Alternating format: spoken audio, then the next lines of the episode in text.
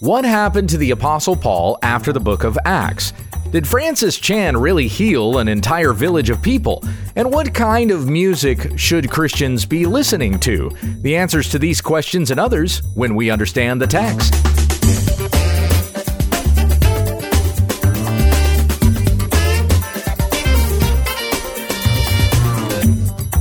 This is When We Understand the Text, a daily Bible study in the Word of God, who supplies for our every need according to the riches He has given us in Christ Jesus. Tell your friends about our website at wwutt.com. Here once again is Pastor Gabe. Thank you, Becky. You're welcome. We have recorded this one much earlier in the week than we usually do. Yes. My son and I are in Nashville, Tennessee at the time that you're going to hear this particular recording. Mm-hmm. We're attending the National Religious Broadcasters Convention. Yeah. I guess it's a convention. Yeah. It's going on all week long Right. uh, at the Gaylord Convention Center in Nashville. And we're there not because we're promoting when we understand the text, though I believe I have a few brochures and I'm probably handing them out to a few people. awesome. But my dad is being recognized for 50 years in uh, broadcast ministry. It's so cool. So they're giving him a big uh, reward aw- award. Oh, award. I don't know how all that works. I know that that uh, R.C. Sproul was recognized a few years ago. Um, John MacArthur was recognized last year. Correct. Yes. And and my dad was supposed to be recognized at the same ceremony that John MacArthur was being recognized. yeah, he just couldn't make it Yeah. to the convention. too much going on last year. There was something that happened in the family right at that time, and he had to he had to cancel. But the uh, NRB was very understanding, and they just said, "Well, hey, we'll just do it next year." Yeah, super sweet of them. Which last year was in Anaheim. Uh, this year's in Nashville. Anaheim, California. Yeah, right. It's Yeah, much Just easier. Just in case you're not familiar. Yeah, right. much easier for me to get to Nashville than it is to get Go. to Anaheim. All the way out to California. Yeah. And then finding hotels and getting around. Oh, my goodness. It's just not easy to do. So And Siege wouldn't be going with you. No, he would. Yeah, if I was in Anaheim, he wouldn't be going with me to that one. Right. So we have three generations of Hugheses there: It'll be awesome. my dad, myself, my son. As we uh, as we're there for my dad, that's the Mm-hmm. reason why we're there. But uh, Grace to you has their booth there, so I've met up with the oh, folks cool. there. Really? Yep, Darrell. That's Har- awesome. Darrell Harrison of Just Thinking is there. Oh, fun. Give him a big hug for me. I shall, I shall do that. Thanks. So today we're going to come back to a couple of the questions we have today have to do with some stuff that we talked about last week. Mm-hmm. At the end of last week's episode, I concluded with Philippians 4 8. And I feel like this is a great place to start. Instead of finishing the episode with this passage, we'll begin with it today. Right. Finally, brothers, uh, which is why it was so good to end the program with it last week, because it, it begins with finally. Yeah. Finally, brothers, whatever is true, whatever is honorable, whatever is just, whatever is pure, whatever is lovely, whatever is commendable, if there is any excellence, if there is anything worthy of praise, think about these things. What you have learned and received and heard and seen in me, practice these things, and the God of peace will be with you. So some of the things we concluded with last week had to do with the kind of music that we listen to. Mm-hmm. So we're going to come back to a few of those questions here again today, as well as talking about spiritual gifts. First of all, though, Yes. Sonia sent you a question. She did. Do you remember what this question was? It was about how Paul came to his demise, I guess.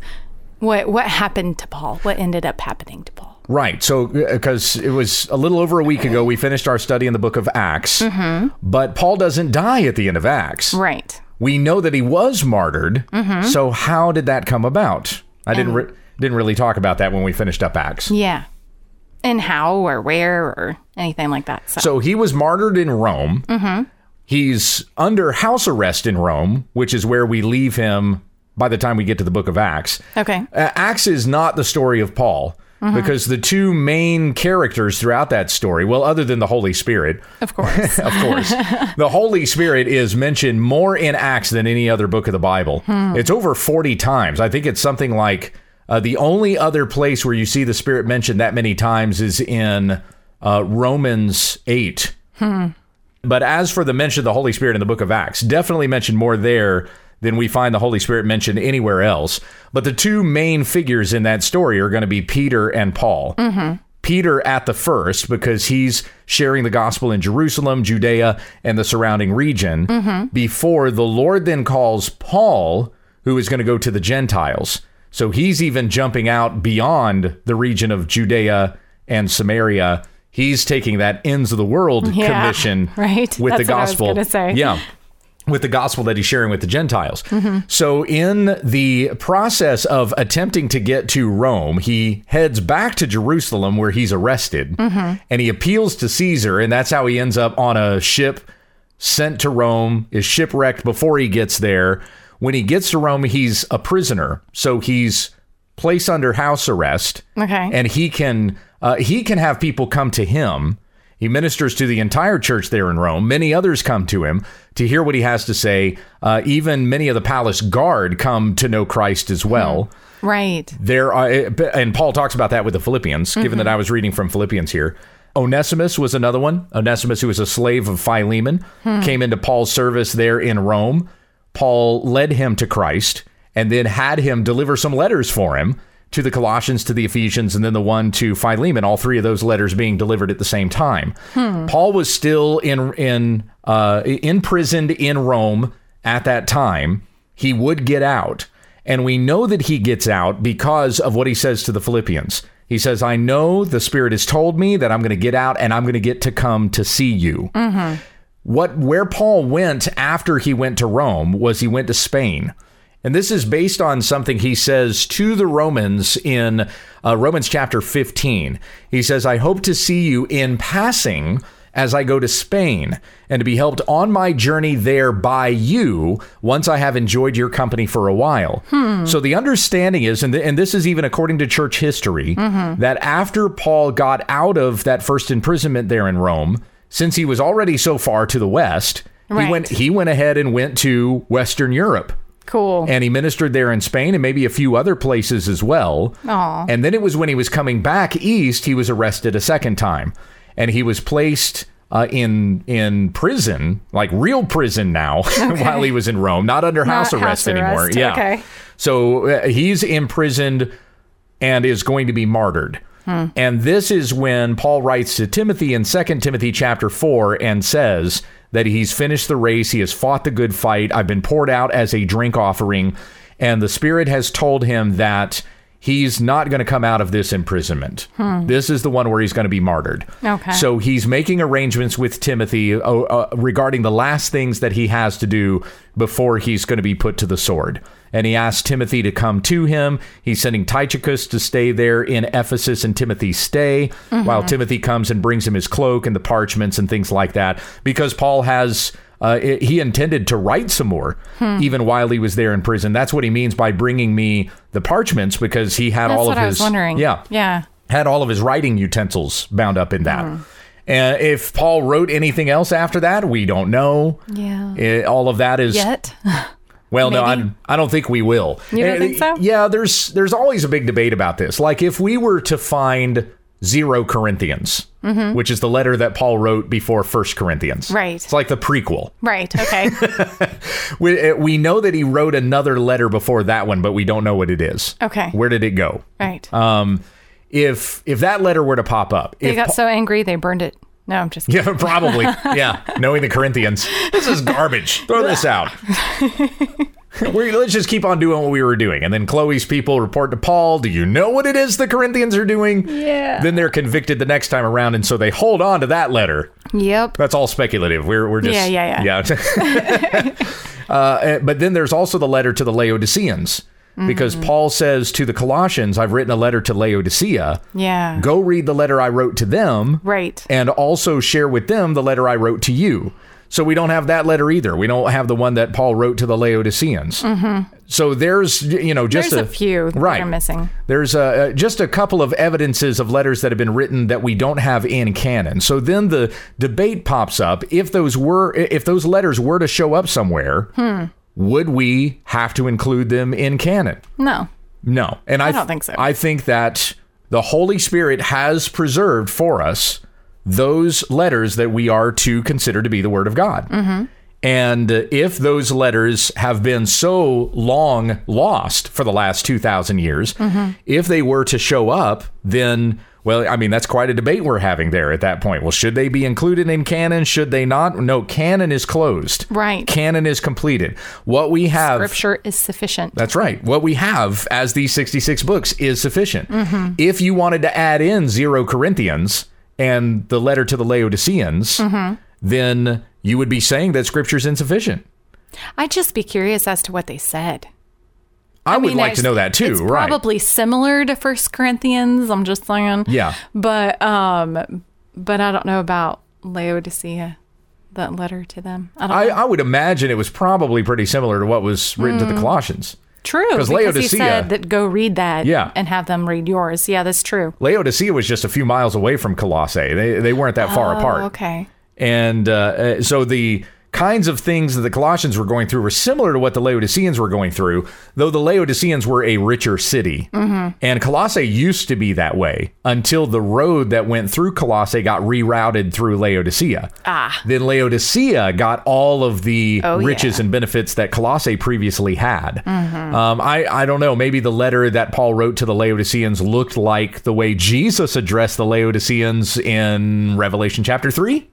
Maybe, I don't know. I don't know. Uh, it, it would be interesting to know what was said there, but Yeah. I, I don't I think, think. historically it Yeah. would be it would be neat. Right. But as far as scripture goes, it is sufficient. yes. If it was insufficient, we would have that already. Yeah.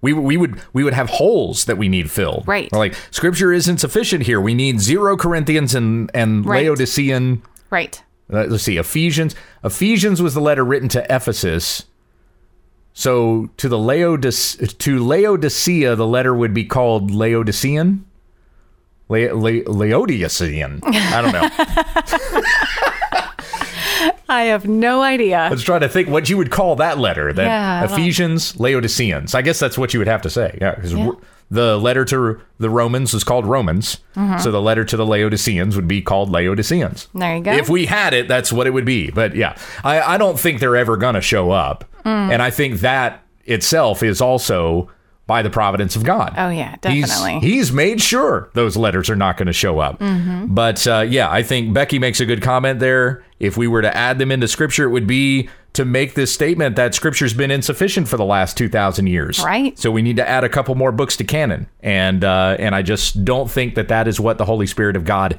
has intended for us. He's given us everything that we need to know Jesus. yeah, exactly. That's right here in the Bible. Did we answer Sonia's question? We kind of got on that tangent there. Okay, so he um, went to Spain and then he was on his way back and he got arrested again. Yes. And then he was in Rome and he wrote to Timothy, right? Mm-hmm.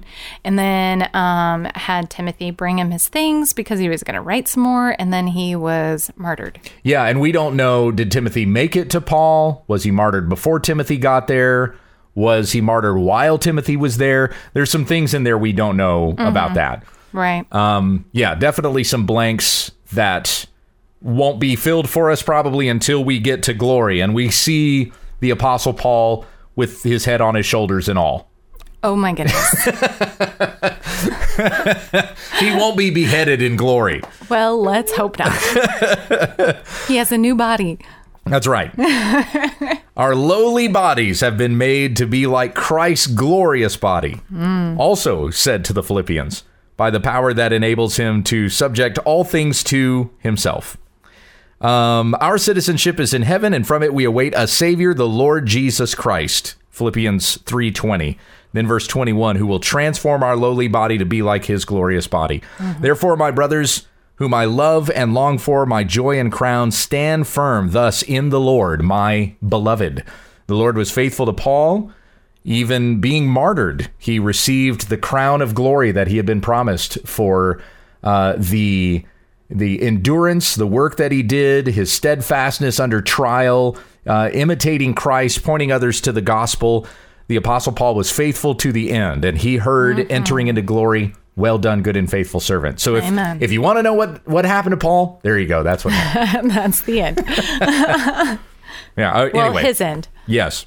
Ugh. Hope we covered Never that. Never mind. That so, sounds bad. some of what happened to Paul we get from Scripture, hints from Scripture. Mm-hmm. Because, yeah, the story of his martyrdom is not written here. Right. Nor Peter's. So we come to understand how Peter was martyred, how Paul was martyred from church history. We've got hints from scripture, but then church history kind of fills in the rest for us. Yeah. And it's not that we consider church history to be scripture. Even the No, definitely not. yeah, even the patristic fathers had some problems in some of the stuff that they wrote. We wouldn't regard that as scripture, but it, it at least helps us to understand To fill in those blanks. exactly some of that Yeah. story that happened beyond what uh, what scripture did tell us. We have we have hints of what happened. And then we can kind of look into church history and, and kind of finish the rest of the story from there. Ah, that's what happened to those guys. Of the guys. Of But but not it, it wouldn't have to be I mean, it's not about Christ at that point. It's about those guys. well, it is about Jesus. They died for Christ. Well, that's not what I meant. Like it's not Jesus' story. yes, it's not his story, right? Right. So that's that's why it would be just historical. It would not be scripture. Yeah, I'm trying to. Does that make sense? I understand what you're saying, but but we also Can't spit it out. but we have stories of martyrs like Stephen, Mm-hmm. We do. James yeah. that were murdered even over the course of the story that was being told to us. Mm-hmm. So we have those examples that are given to us. It's just when it comes to Peter and Paul, their story really wasn't finished when we were reading, you know, when scripture and canon were being put together.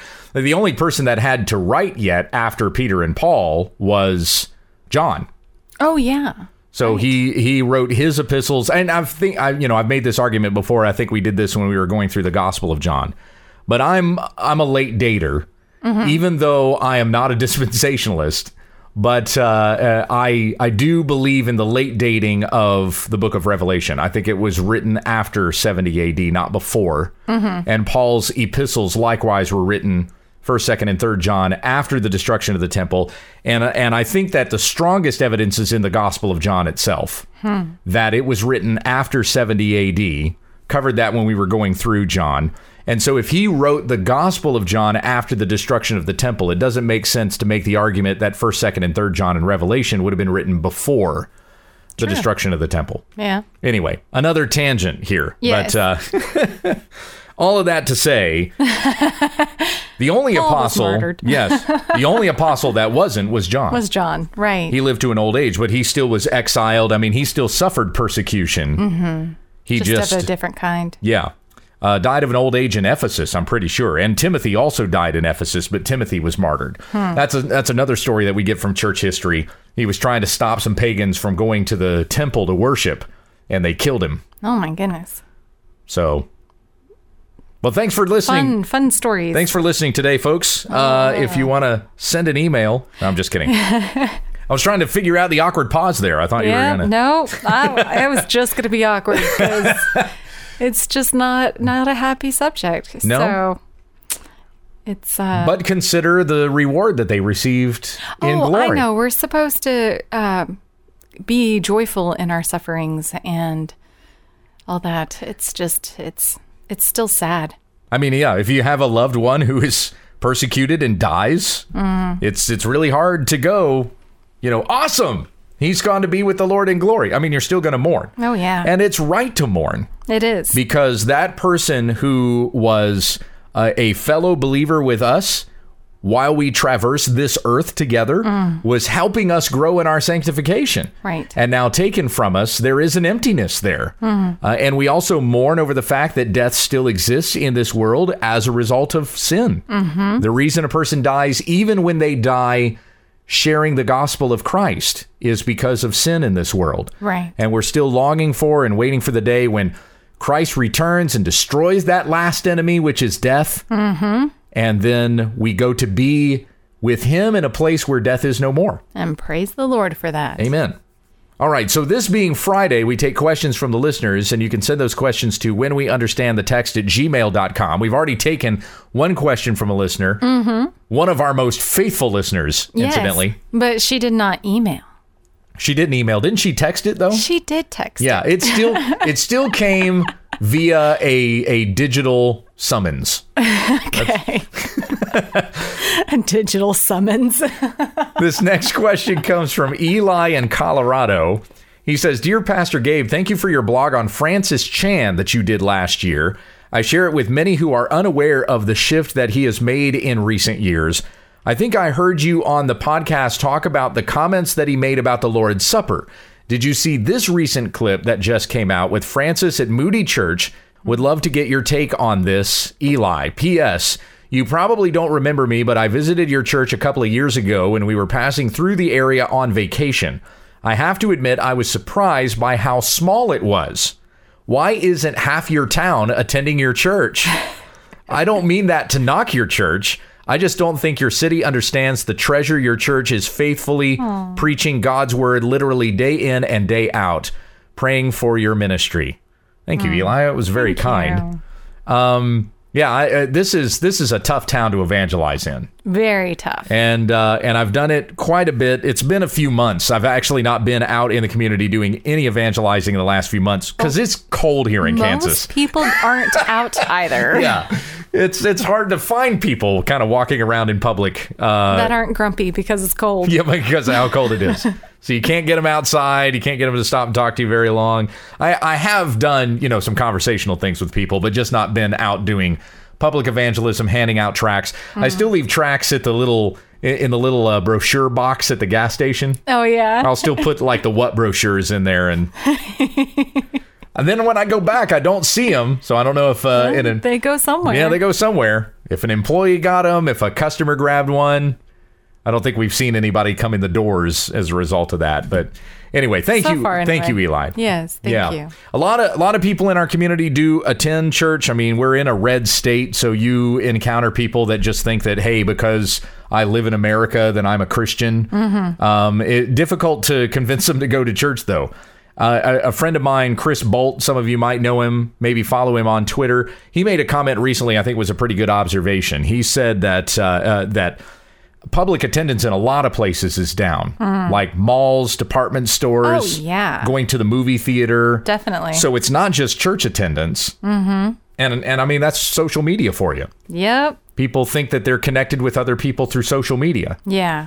And it's one of the reasons why at the end of this program, even during the devotionals that you listen to during the week, Becky will come in and say, Hey, we thank you for listening to the program, but we're not your church. Right. Definitely. So please go to church. We are not the substitute Yes. unless you absolutely are not able to get out physically. yes. If for some reason you're infirmed, um, uh, there's not a way that. There are, you know, exceptions to every Yes. Which we have people in our congregation who are that way. Cannot get out, so we go to them. we do. We visit yes. them and help them. Although, uh, you know, even if that's the case, if you're infirmed, unless you're like really, really infirmed, if it's just a problem of getting up and walking around, I would hope that your church has some kind of like busing ministry that they can help to get you from one place to church. Because there's there's just nothing like being with the believers in church Amen. and singing hymns together. You can't get that kind of wonderful fellowship and rejoicing listening on the radio or listening to a podcast, uh, uh, or you know somebody sends you CDs or something like Right. that. Watching it on YouTube, watching a live stream. There's just nothing like being with believers Mm-hmm. and fellowshipping together and taking the Lord's Supper together Oh, yes. and rejoicing in baptism Singing together. together. Yep, singing songs is what we've been instructed to do. yeah. Ephesians, Colossians, Colossians uh, 3.16, let the word of Christ dwell in you richly, teaching and admonishing one another in all wisdom, singing psalms and hymns and spiritual songs, making melody in your hearts to God. Uh, anyway, back to Eli's question here. That was, that was all talking about church. Yeah, difficult to motivate people to go to church. I hear you. Definitely. Uh, but but the thing on Francis Chan, we did talk about his comments related to the Lord's Supper. This was a couple of months back, and then he pops back up again on social media, making these comments about healing a village. In case you haven't heard this, here's the clip of Francis Chan. But I tell you, when I was in that village two weeks ago, no believers. They don't even have a comprehension of healing. I'm going, God, please, please hear. People started coming forward for healing. Every person I touched was healed. You guys, okay. This is this is craziness to me. I have never experienced this in 52 years. I'm talking like a little boy and a little girl who were deaf. We lay hands, she starts crying and sm- again, these are not Christians. These are not people who've even heard about Jesus. And she's freaking out. And we're like, lay hands on your little brother. You know, we lay hands on him, and he starts hearing for the first time. Like, you guys, this is out of my comfort zone. This is stuff I'd read about, but I'm going, man, it happened. It happened. I mean, just stuff like left and right. I'm going, this isn't, and that's why I'm going, God, I don't want to leave this. This is, I mean, I, I, I thought I had faith, but my faith was at another level. So yeah, there's the clip of of Chan talking about the uh, the miraculous healing that was going on in this village. Mm-hmm. And I, so I made a comment on Twitter about this. I said that it's not that I don't think that God no longer heals people. Okay. I'm absolutely convinced that God heals people. Right. In fact, we have instructions. That's why we pray for Right. Healing. Yeah, we pray for healing. Uh, we have instructions even in James 5. If any of you are sick, let him call for the elders of the church, which is not what people do.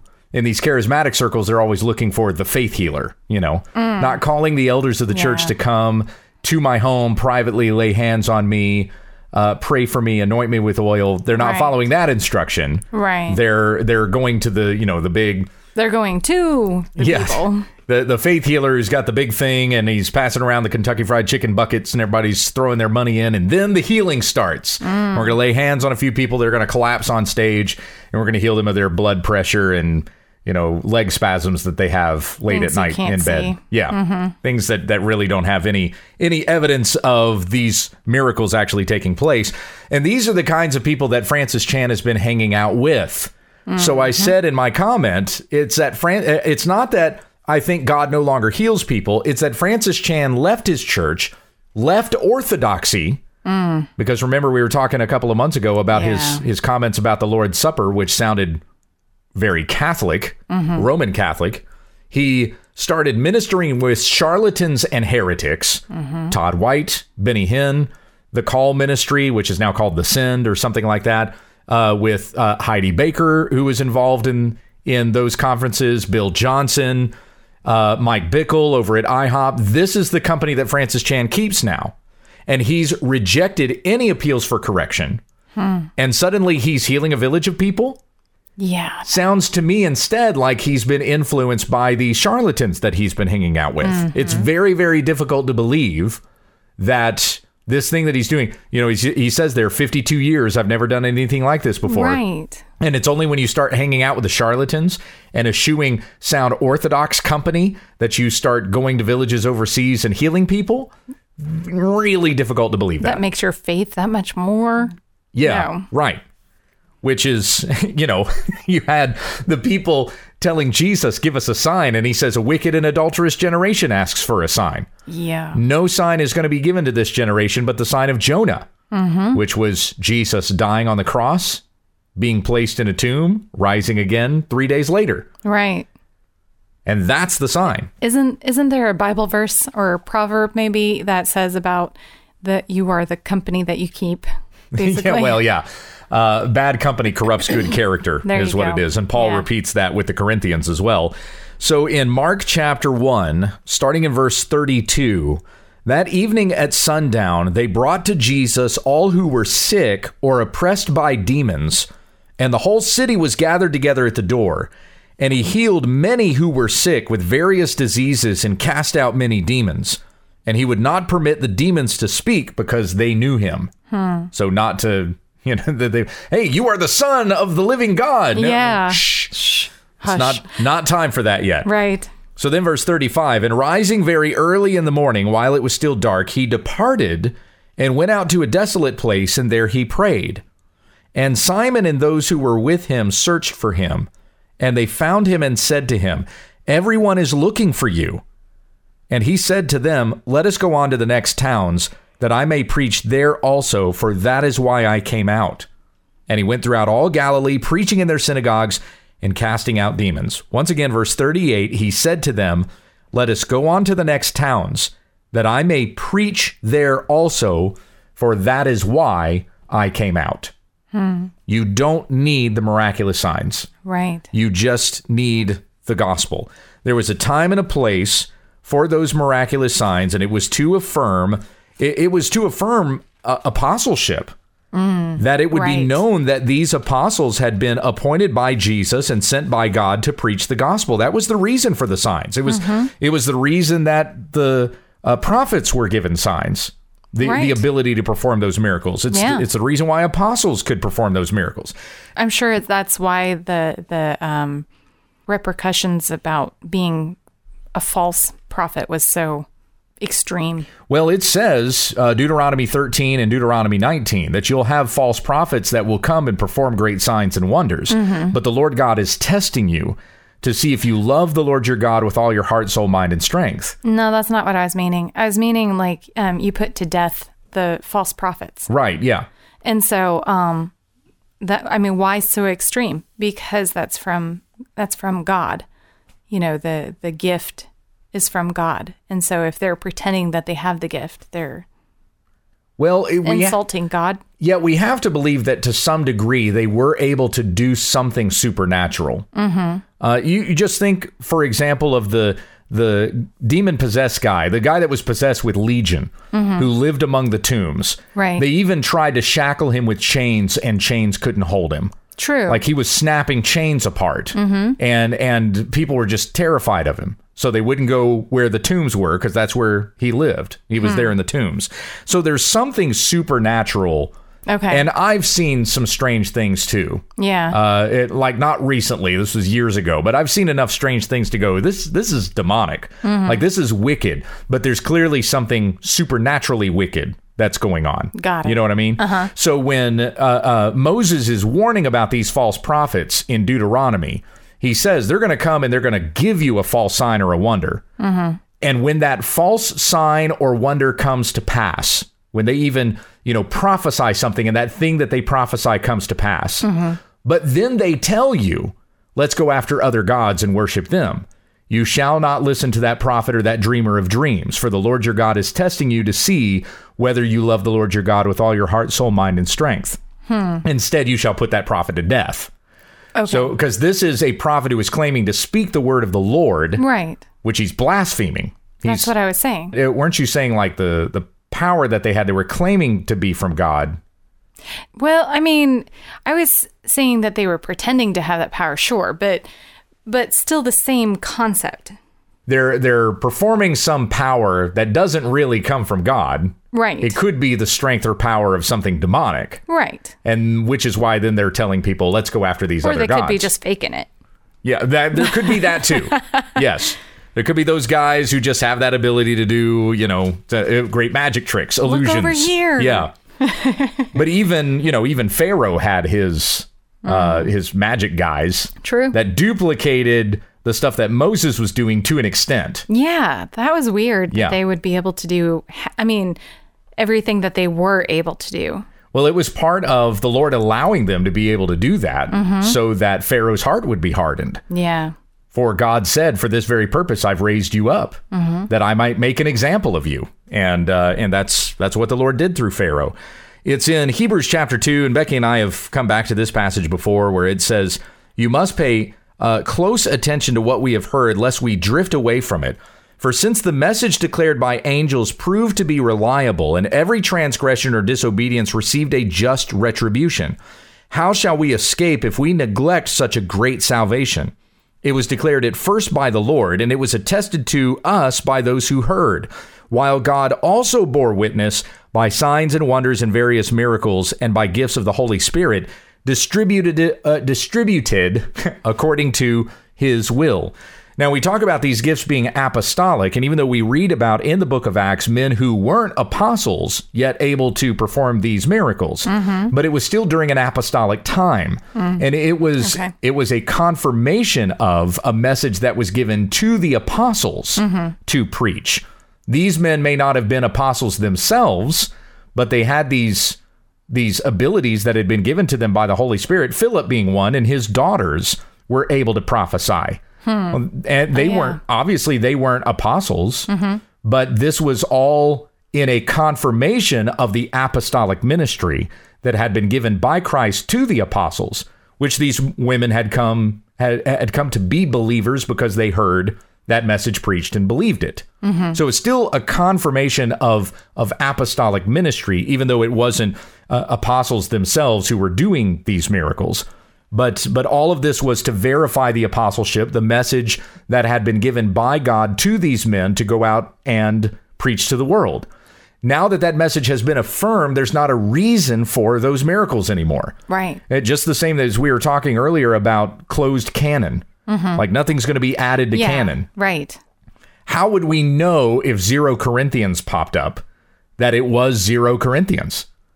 Or that the book that was written to the Laodiceans, if it popped up, how would we actually know that it was written to the Laodiceans? How would we know it's not a forgery? Yeah. Good question. How would we know that, you know, somebody's not taking it upon themselves to even compile various passages that come from other books in the New mm-hmm. Testament and put it in this letter to the Laodiceans and try to pass this thing off as genuine just to get a little, you know, notoriety for themselves, Right. a little bit of fame, something like that. All of that stuff was verified by the eyewitness accounts when those things were delivered and spoken about during the first century. So it's another reason why Zero Corinthians and La- and the letter to the Laodiceans can't show up anymore with any hundred percent, yeah, Yeah. credibility, any hundred percent verification, because they would have had to have been verified two thousand years ago, which we can't do anymore. Right. I, I think they've all passed. Yeah. and if somebody wants to verify that the word that they have has been given to them by God, well, let them raise the dead. Yeah. Francis Chan really has no uh, he's he's got no authentic uh, no way to authenticate what it is that he's saying. Produce some eyewitnesses. Is it Nobody who's even part of his entourage has a cell phone that they can pull Yeah. out and video what it is that he's going on. There's no video evidence of any of this, which is why you know I've I've heard Phil Johnson say this. Even when you hear stories of miracles being done, and you have uh, uh, you know, somebody might even pop up and say, "Hey, I was there. I saw it." There, Why isn't this stuff ever authenticated? Why can't it ever be verified? It's Because it's not real. yeah, because it's not real.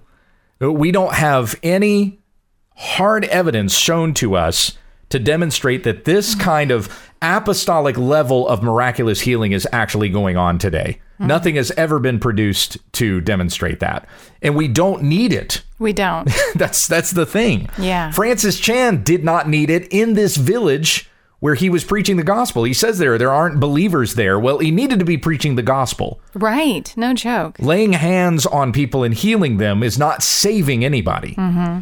He needs to preach the gospel, which has already been verified and true. And the Holy Spirit is doing that miraculous work in the lives of unbelievers, changing them into believers. Mm-hmm. Now, there may be something that you have heard of called practical cessationism. And that's where, well, we believe that the apostolic gifts have ceased, but God is still healing, or there may still be an occasion where you hear about someone speaking in tongues, Right. someone being miraculously healed, someone speaking in tongues. Of course, for this to be miraculous, it has to be rare. It's not going on with the regularity that we hear about this going on, especially in charismatic circles, where it just seems like it happens all the time. Right. So if it's not rare, then it's not miraculous. Uh, but I'm going to let Paul Washer here explain why he's a practical cessationist and, and explaining that term and what it means. I look at what tongues are in the scriptures, and I don't see them anywhere today. What I see in the scriptures as being tongues, and I compare that to, to people who say they speak in tongues, I see something completely different. So see, I, I- some people are cessationists. That means they believe tongues have ceased. I kind of call myself a practical cessationist in the sense that I do not say those things have ceased. I've seen God heal people. You know, but have I seen a man who had the gift of healing? No. Have I, have I, here's what I think. I, I believe tongues in the book of Acts, every time it occurs, it is a, it is a real phonetic language. It is. It's a real phonetic language. And uh, Those are the only examples of tongues we have, and they're real phonetic languages. And when they occurred, everybody knew something supernatural was going on.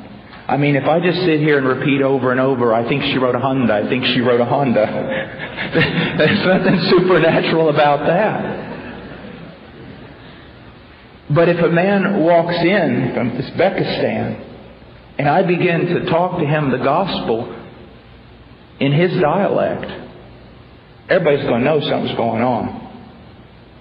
All right, I believe that they were always, and, and I don't see that today. Now, I have heard on the fringe of missions where the gospel was entering in, even in modern times, godly Baptist and Presbyterian missionaries will tell you that strange things occurred. But, so that's the way I look at it. All you have to do, now if you say tongues and all that have ceased, you know, and you, you've got your theological reasons, your doctrinal reasons for that, you know, I know godly men, men that, that have mentored me that I love who believe that. But in my conscience, where I am looking at Scripture, I don't say that. But I do say this define the gifts, and you'll see that these supernatural manifestations, and you will find that 95% at least of the people who say they've done them and have them, it's a total contradiction to what the Bible says.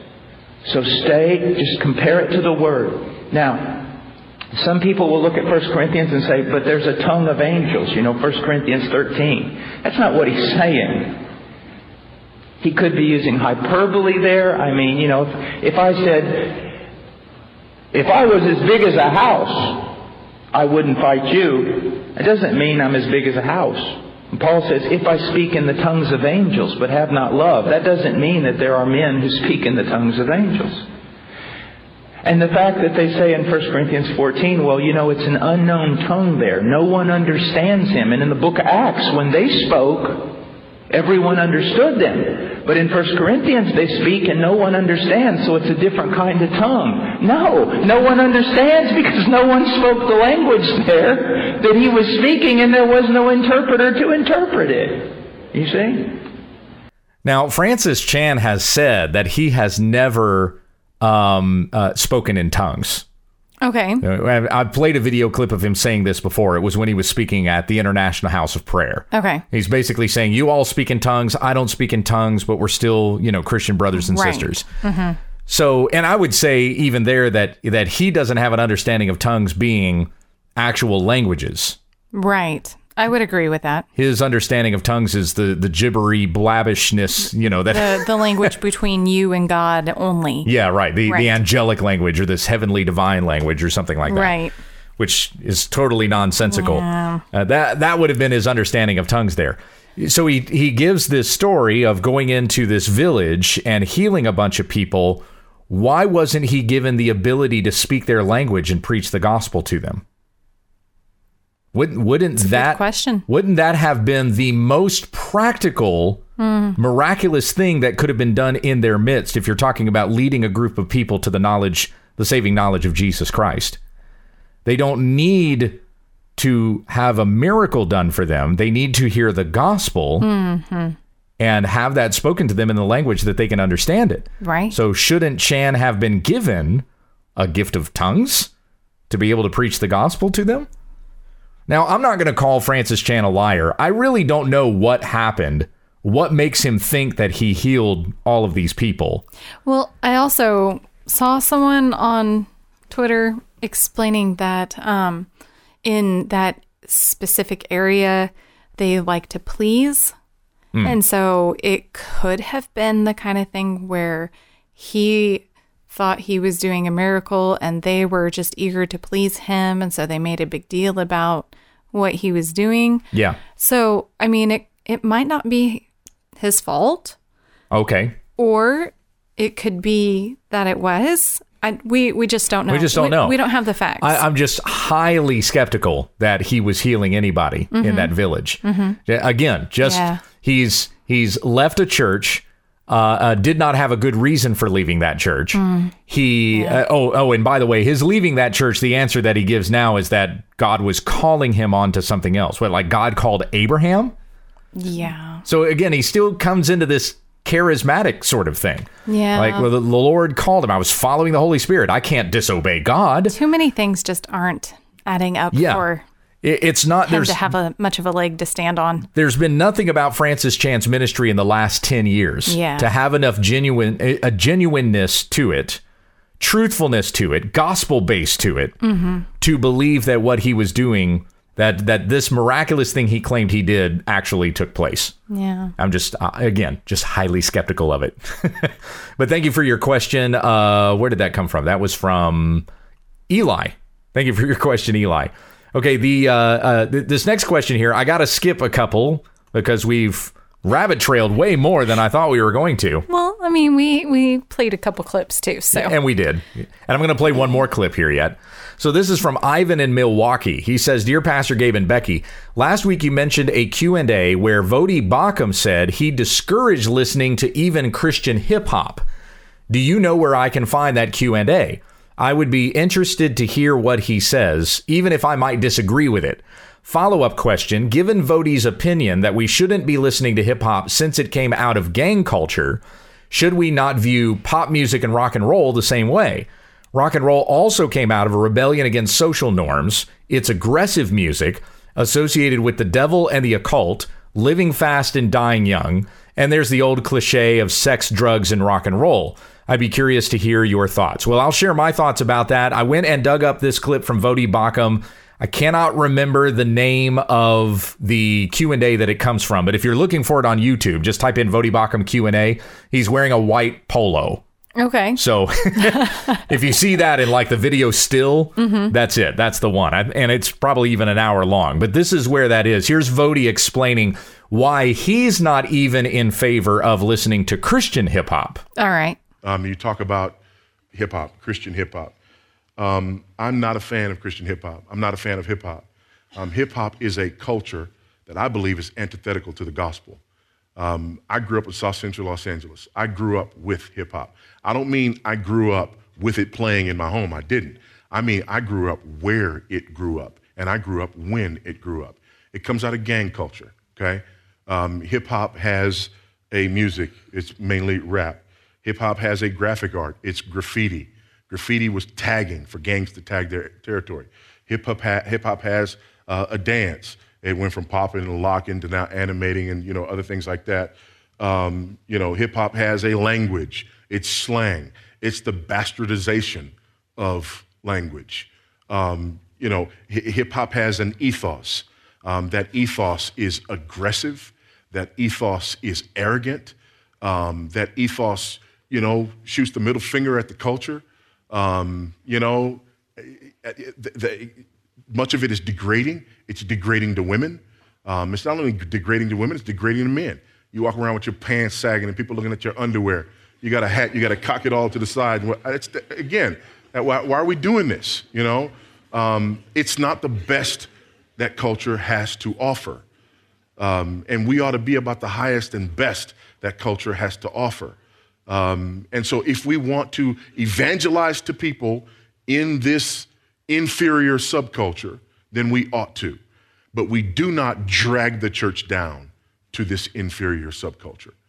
Um, so, that's my opinion. Um, others will differ and disagree, um, you know, but I'm, I'm not a white guy who's going to be labeled as a racist, so I'll just say what I feel. And there you have it. Yep. Voddie's thoughts on hip hop. Yep. So now I'm I'm of a little bit different take. I very very rarely disagree with Voddie Baucham, but I I think that hip hop is something that can be redeemed. Mm-hmm. Uh, it's true what he's saying about hip hop music having an ethos. It's from a culture. All of that is true, and it's something that we have to be mindful of. Mm, oh, definitely. But like I said last week, there are some great Christian rappers out there mm-hmm. that have. I I mean, it's basically it's rhyming with a beat behind it. Mm-hmm. Yes, I'm sure that it has roots in hip hop and rap culture, but I don't feel that way about the things that they're saying and what they're doing in these rhymes. Mm-hmm. And a lot of deep theology, even coming out of some of these rap songs. Yeah. So I think that given that it's a style of music, that it can be redeemed, and we can do something Christian with that. That would be an encouragement, and even a sharing of the gospel through that, because we're not just talking about you know, music in and of itself, music. We're talking about words in the music. Right. That can be preaching the gospel to people and leading others to Christ, mm-hmm. even being a sanctification of sorts.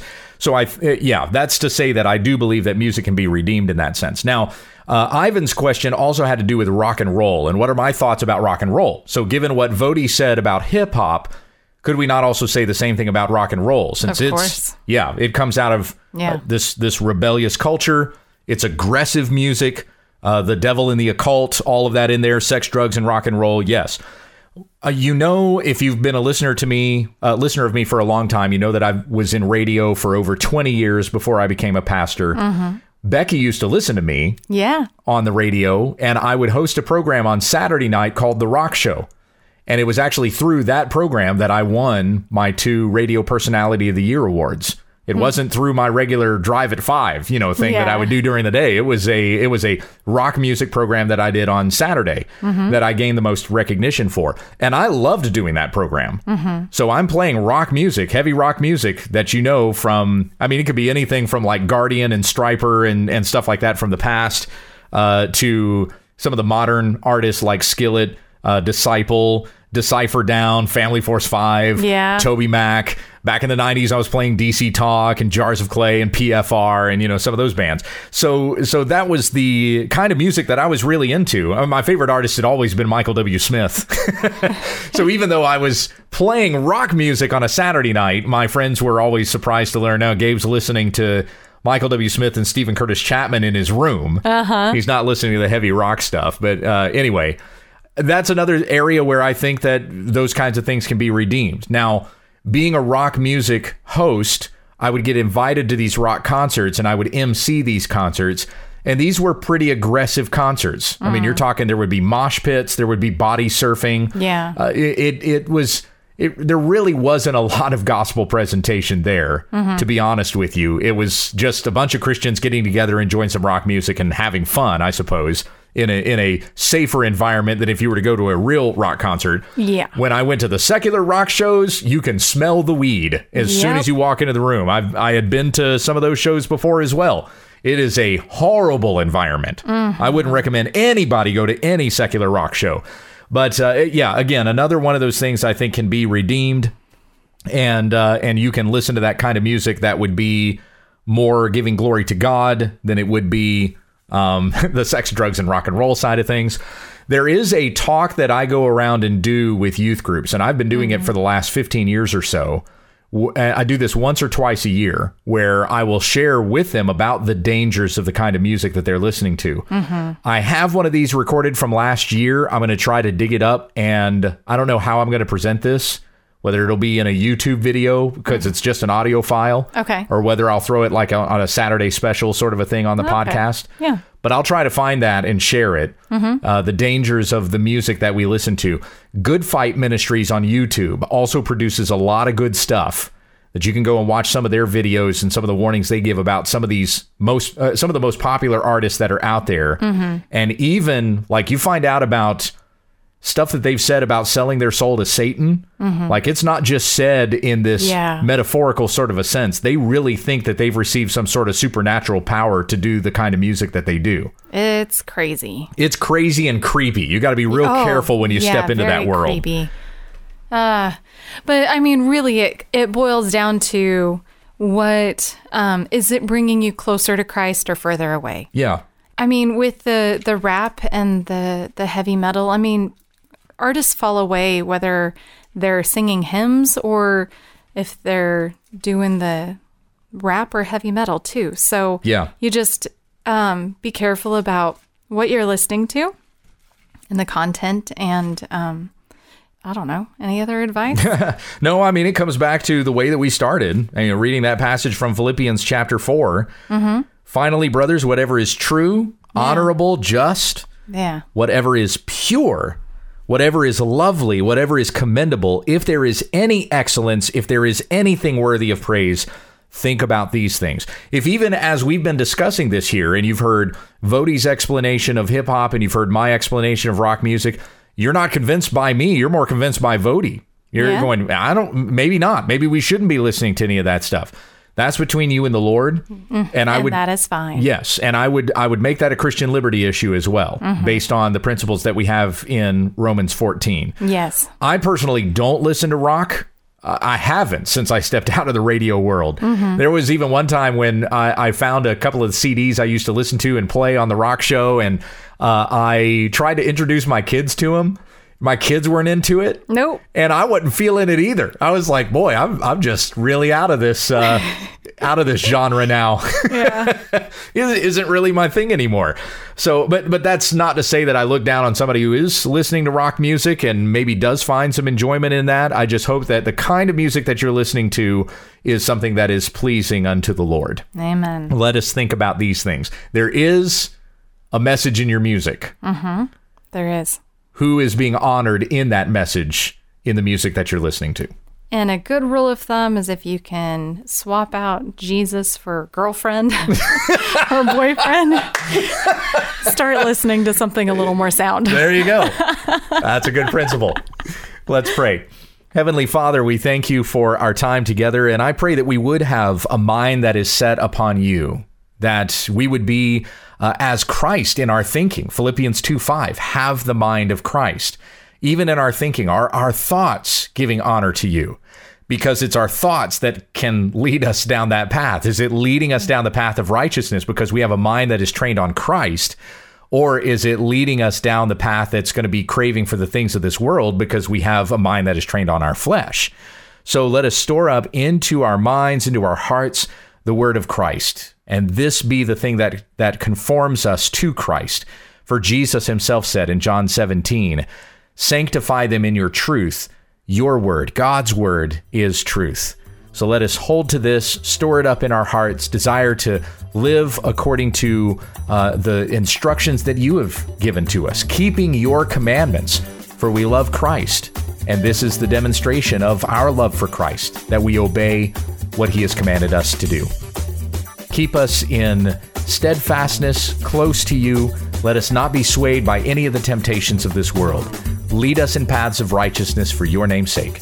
And we pray this in Jesus' name. Amen. Amen.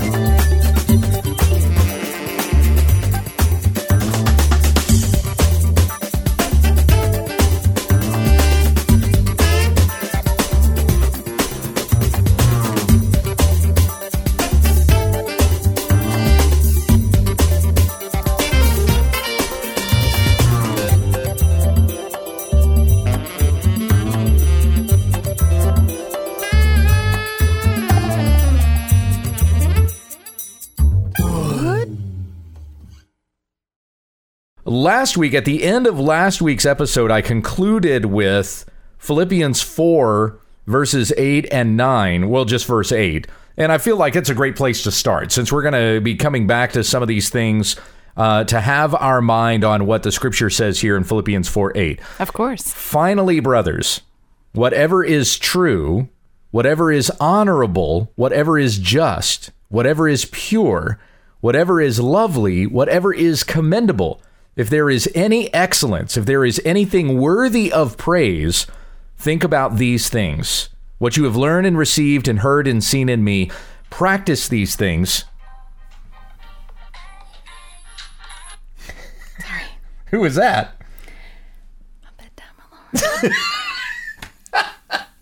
Thanks a lot, babe. I don't have it set on Thursday nights.